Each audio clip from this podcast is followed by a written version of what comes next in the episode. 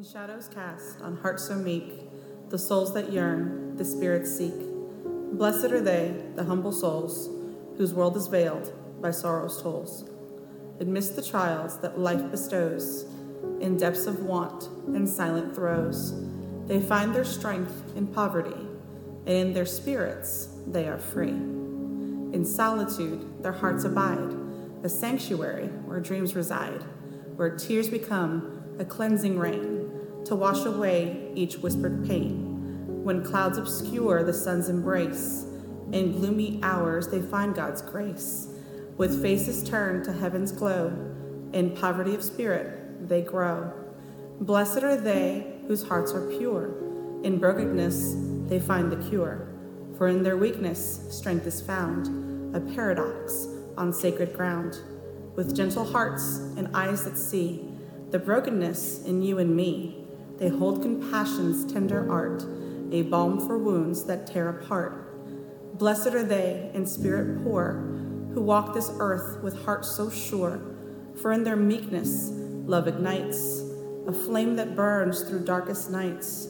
So let us learn from those who weep, whose spirits soar while earthbound deep, for in their blessed poverty lies wisdom's greatest mystery.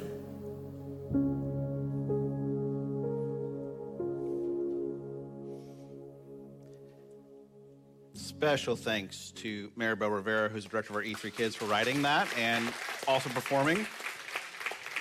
For Pastor Mike for the initial idea, and for Jason spending way lots of hours wherever he went, uh, who is a worship leader up here. It's just awesome collaboration on our staff side, and excited that this will be a normal through this series called Beatitudes of hearing uh, some poetry read by many different people uh, sitting in this room and, and at home online. So, welcome to E3. We're in the Beatitudes and excited to jump into the first week of the Beatitudes. Uh, last week we talked about what a blessing is, and a blessing we decided was just being in proximity to God, being in proximity to God.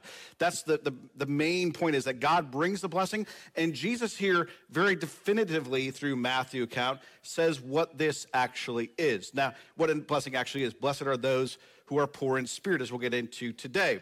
If you're online, you're going to be engaging with us in a moment. We would love for you to play along because, friends, you know when I wear this, it can only mean one thing. Now, I will say I am kind of disappointed because this used to button and it no longer buttons. So something has changed over the last couple of years.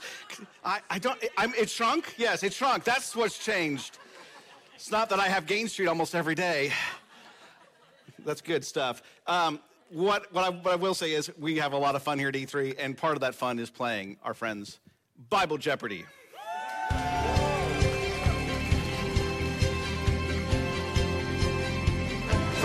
Categories this morning are Matthew, money matters, and potpourri which is a bunch of random stuff that we like to flow in there. Of course, Bible Jeopardy is fun, and we uh, take it very seriously here, though, as well. I'm in game show mode. We have two teams. We have on this side the north side, okay? You're the north side. On this side, you are south side.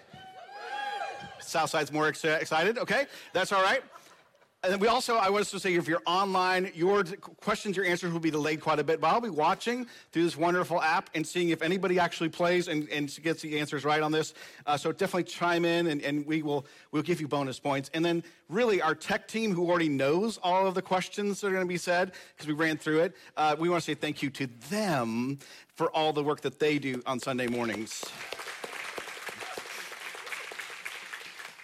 And here's a shameless plug before we first start our game. This is our commercial. If you'd like to press buttons while Pastor Scott preaches, or change the lights, or adjust the sound, we always need new volunteers in our tech team. So please reach out to any one of our staff if you're interested. With that in mind, let's begin. We did a coin flip at the start, and Southside, you did win. So select the category, please, and we go 100, 200, 300. You don't get to select the money amount, just select the category, Southside. Money matters for 100. The right way to play Jeopardy is 100. Okay, money matters. And remember, answer in the form of a. Here we go. Interest earned on top of interest already earned is called this. Right there, right there. What is compounding for 100? Well done, Southside. 200. This group is a large gathering of foreign countries trying to undermine the strength of the US dollar. Well done. What, what is BRICS was the answer for 200 South Side. Which South Side, this brings us to our daily double. I'm probably gonna have to pay Jeopardy some royalties for using their, their songs. We're just gonna keep going. North side, just take it easy. Dream about what, answering a question, maybe. South side, how much would you like to wager? It's a true daily double. Are you ready? To pay one of many taxes, Jesus tells this disciple to take a coin out of a fish that he had caught.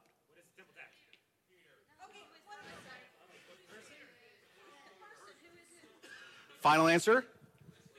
I'm switching games now. Final answer. Who is Peter? Is correct. Well done, South Side.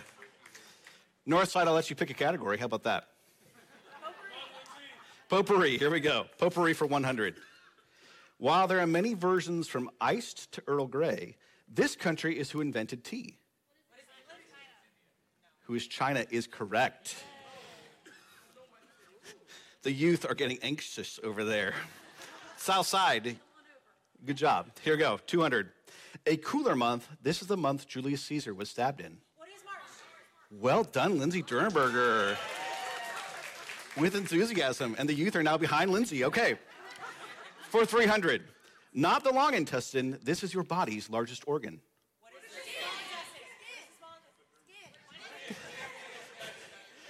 It was ever so slightly. I heard it back in here, over there.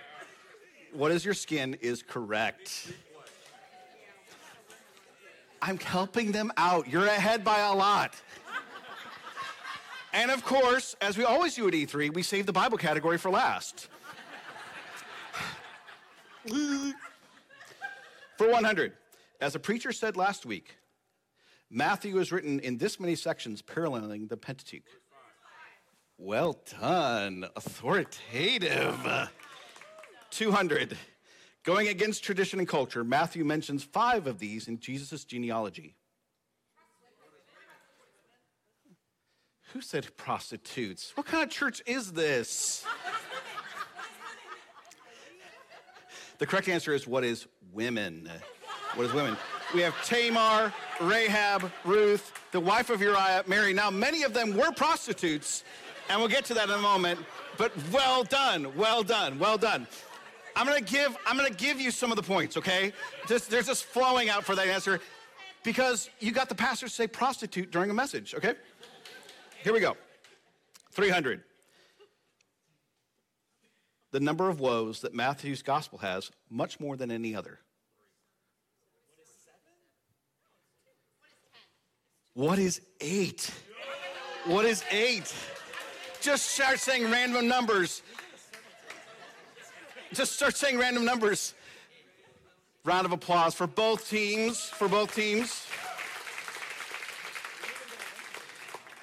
And I'm going to check in real quick with our online folks. It looks like they have not got any in yet. Have they got? Oh, we have.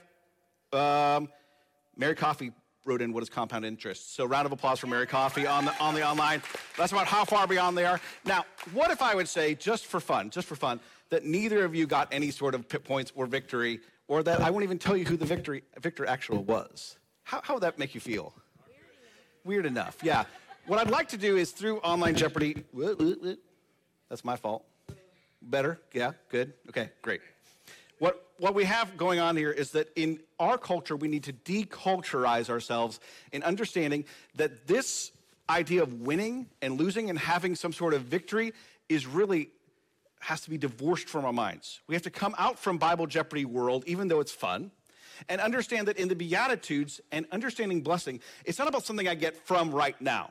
It's about something that God tells me I am. He confers it upon me. And so, blessed are the poor in spirit is going to have to be a total shock to our brains, a total reorientation that it's not about getting stuff, it's not about stuff at all. It's about understanding that we are called blessed because Christ calls us that.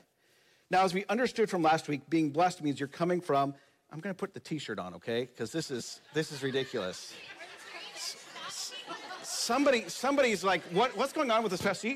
I, This is all because this is all because Pastor Scott Pastor Scott said, or sorry, Pastor Mike said he doesn't like uniforms. This is why we're all doing this. It's all his fault. As we understand this idea of being blessed and being poor in spirit, we have to understand that this isn't about only finances. We're going to get into that here today. Now, as we understand with the verb first, we're going to diagram the sentence a little bit, kind of old school seventh grade English class, okay? The verb are is not a great translation because being blessed is not a future thing that happens somewhere down the road where I get to this place called heaven and everything's perfect.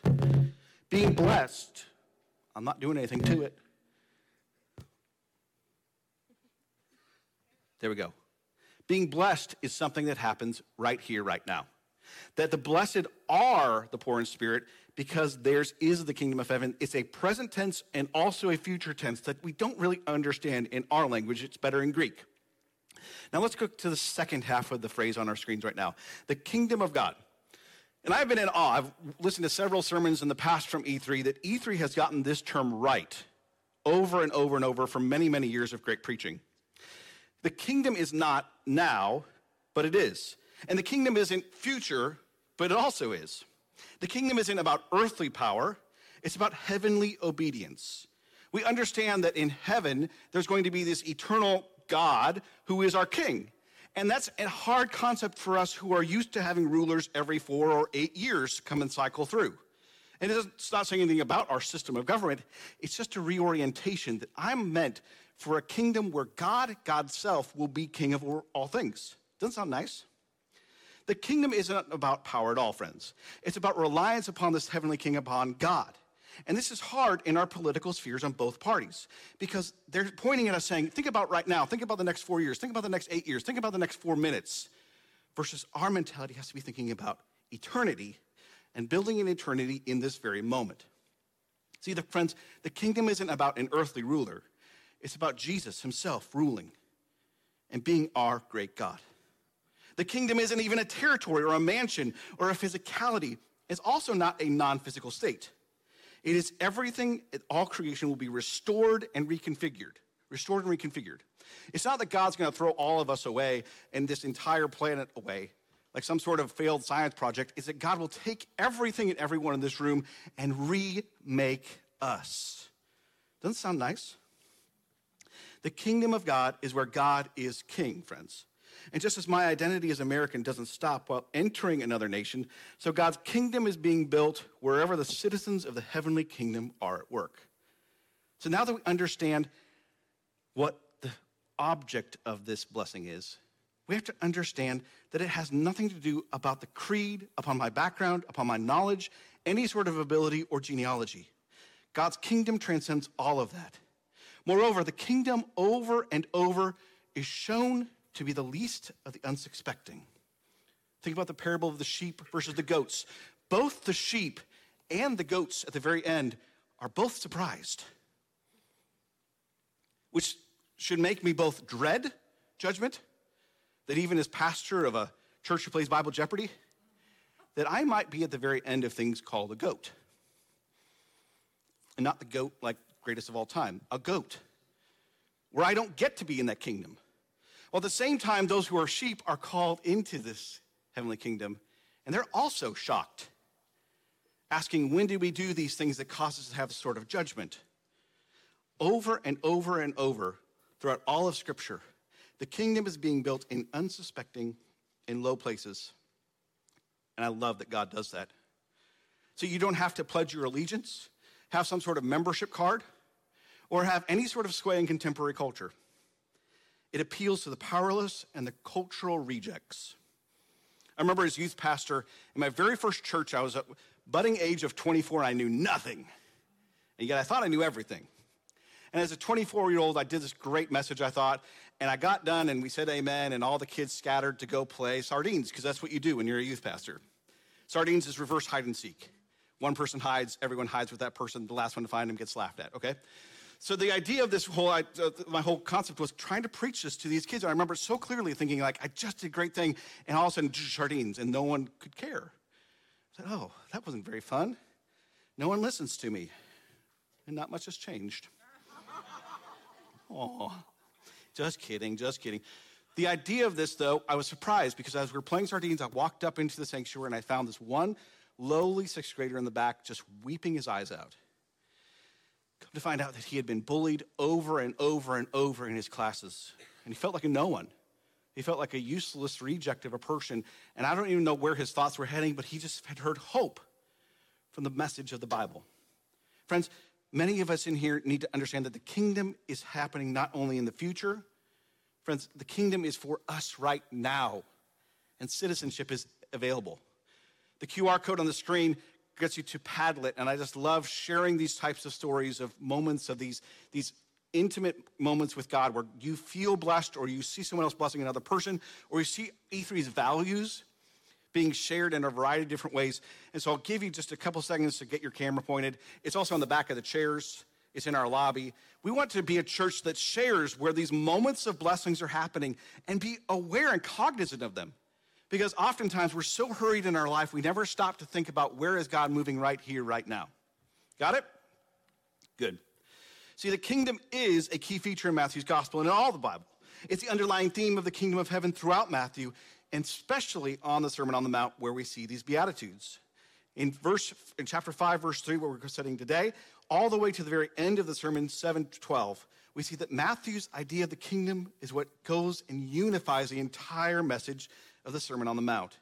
And in many ways underlines and ties through the idea of being a blessing and being blessed. So with that in mind, let's now deal with the key term poor in spirit. Blessed are the poor in spirit, for theirs is the kingdom of heaven. The poor in spirit are the ones who are blessed. The Greek word for poor, ptochos, has a different force here in the Septuagint and in the New Testament. See, it translates this idea of poor several Hebrew words. Most importantly, poor in economic terms, but also poor who don't have any confidence in God. Kind of like a wimp feeling or a very despondent attitude. Yet through poverty is neither a blessing nor a guarantee of spiritual rewards. It can be turned to an advantage if it fosters humility before God. Contrast this to the present day. How many of you want to be poor? Yeah. Our culture, and in fact, let's just be honest, every culture on this world don't promote poorness as something that somebody aspires to be. Now, how many of you want to be rich? Economically, yeah. But does rich actually equal entrance to the kingdom of God? No. We know this. This is, this is somewhat simple theological terms, but how many of us actually live our lives that way?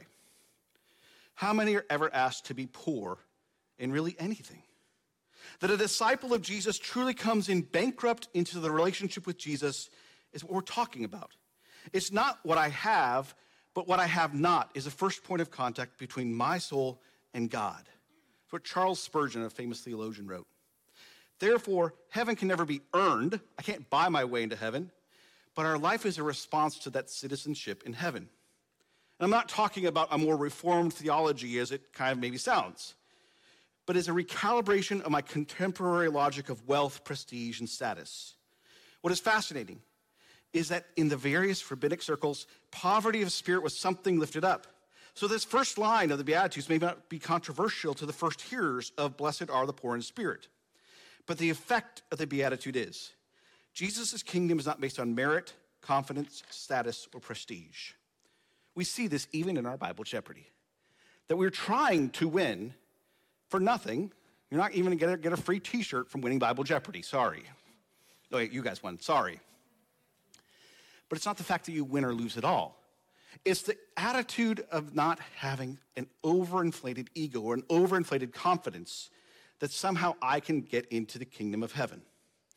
Now, if you're born from 1980 to 2001, here's a little parenthetical word for you confidence and self sufficiency were things that we were told as a child growing up, and that's not a bad thing.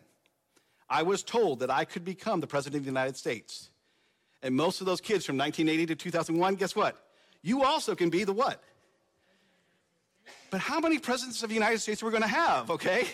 Because not everybody can be that. I was told I could be a famous baseball player. No. No. No. I was told I could be anything I want to be. And while that may be true, but this false sense of confidence and self sufficiency really hampers the growth of an individual when we also need to preach reliance and the fact that we will be judged on what we are and who we are and how we live our lives. Pre 1980, another generation, we were told that stubbornness and hard work got you your goal. Amen? And you're not going to listen to anything else I say because you're too stubborn to hear it. In all seriousness, this idea of working towards a goal in this generation that you're going to roll up your sleeves and you're going to do hard work. And those dang kids from the 1980s, they don't know nothing about hard work, right? They never had to dig a, a hole with a shovel that only had half a blade, right? And they didn't only walk up to school both one way, not both ways, up, the, up and down the school, back both back. This, this idea of my own power, my own stubbornness can somehow earn my way works really well in our contemporary culture. Doesn't work well when you come into a relationship with Jesus. He says, I've done all the work. I've, I've, I've done everything you need to do. You bring nothing to this that I need, but I still just want you. How does that make you feel? What about our friends who are born after 2001? They can ask ChatGTP, right? That technology, in all seriousness, has somehow bolstered their abilities to do things far more advanced and far more greater than we'll ever truly understand in comparison from 2023 to 1923. And yet, technology also is a false crutch. Then, when it comes to the relationship with Christ, He doesn't care how much you know, how fast you can type, or the abilities you can do to manipulate data, and so much data that we are smarter than we've ever been as humans. Stubbornness, self confidence, and tech will not show a poor spirit. But for a moment, consider the counterculture logic of both Jesus' day and ours to the Gospel of Matthew. Over and over and over in the Gospel, Jesus uses these words You have heard it said, you have heard it said, you have heard it said. And over and over and over and over, he flips the contemporary culture on its head. He's talking about foreign women, even the prostitutes in his genealogy, which is right on. He talks to the poor, the sick, the outcasts, the beggars, the widows, and the children over and over and over.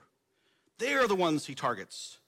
He targets the illiterate, the uneducated, the people calling for mercy, who go against cultural norms and jump into a fancy meal, who pour perfume on him, who push through a crowd of halfway followers just to touch his cloak, believing that it could heal centurions who have faith, who defy generations of religion, of being brought up believing one thing, and all of a sudden they come to him saying, I don't know what God is, but I know you can do something for me.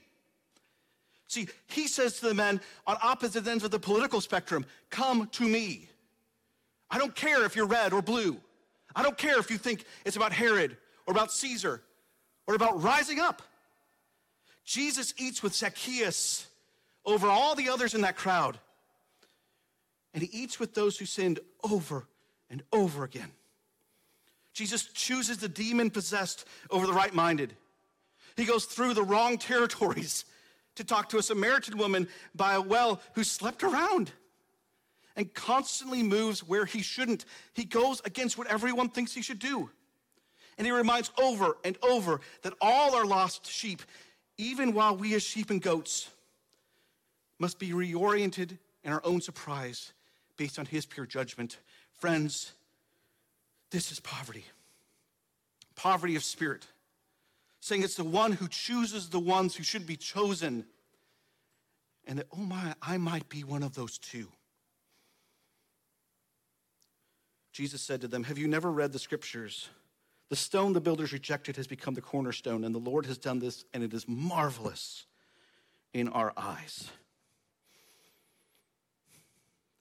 To be poor in spirit is not to lack courage, but to acknowledge a spiritual bankruptcy. It confesses one's unworthiness before God and utter dependence upon Him. All of these examples must acknowledge the least of all of humanity and commands all of us to preach hope to those who are not hope filled. If we are poor in spirit, and ours truly is the kingdom of heaven, friends, we should go preach the kingdom of heaven to every single soul. Amen? We should celebrate those and should celebrate our impoverished state. To illustrate this more fully, I want to bring up two different parables. The first is a parable of a treasure in a field. I'm going to really quickly synopsis this, this on the screen if you want to read it. This idea that this person finds this treasure and they go and they sell everything they have to buy the field where the treasure is. And you read that over and over, and you're like, well, I'm just, just, just pick up the treasure, dude. Don't go buy the field. Just, if you found the treasure, just pick it up and leave, right? And there's some old contemporary idea that if you can't take something out of a field you don't own, and there's, there's credence to that. But it's the fact that this person's willing to sell everything they have. Consider that for a moment. What would you be willing to give everything you have in your contemporary life to? Secondly, Jesus preaches about this pearl of great price, and it's even shorter. This idea that this person, this merchant finds this pearl, and he goes and gives everything he has to have it. That is poverty of spirit. And in our contemporary minds, we're saying, I would never give up everything I have for one thing. Some of you have. Some of you are willing to go that deep in, but the only investment that you're willing to go all in on that has this sort of reward, friends, is in Jesus Christ. Jesus Christ is that treasure in the field. And Jesus Christ is that pearl. And when we can reorient our contemporary minds to think through that, suddenly all the great things about Scott Martin are put in second place. All the accolades, all the things I've earned, all my titles, and even concepts of who I am, the money that I've earned, the possessions that I have, the skills, the abilities, all become secondary to a life with Christ. Because when you have that life with Christ, that is the kingdom of heaven. which means that all of us have to stumble at this first beatitude. We have to trip over even these very words. As the worship team comes out to get ready for this last song called The Kingdom of Yours, it's just fantastic, the lyrics in a moment. And I'll invite you to worship in a moment. But remember that the kingdom is not based upon race, merits, zeal, or wealth.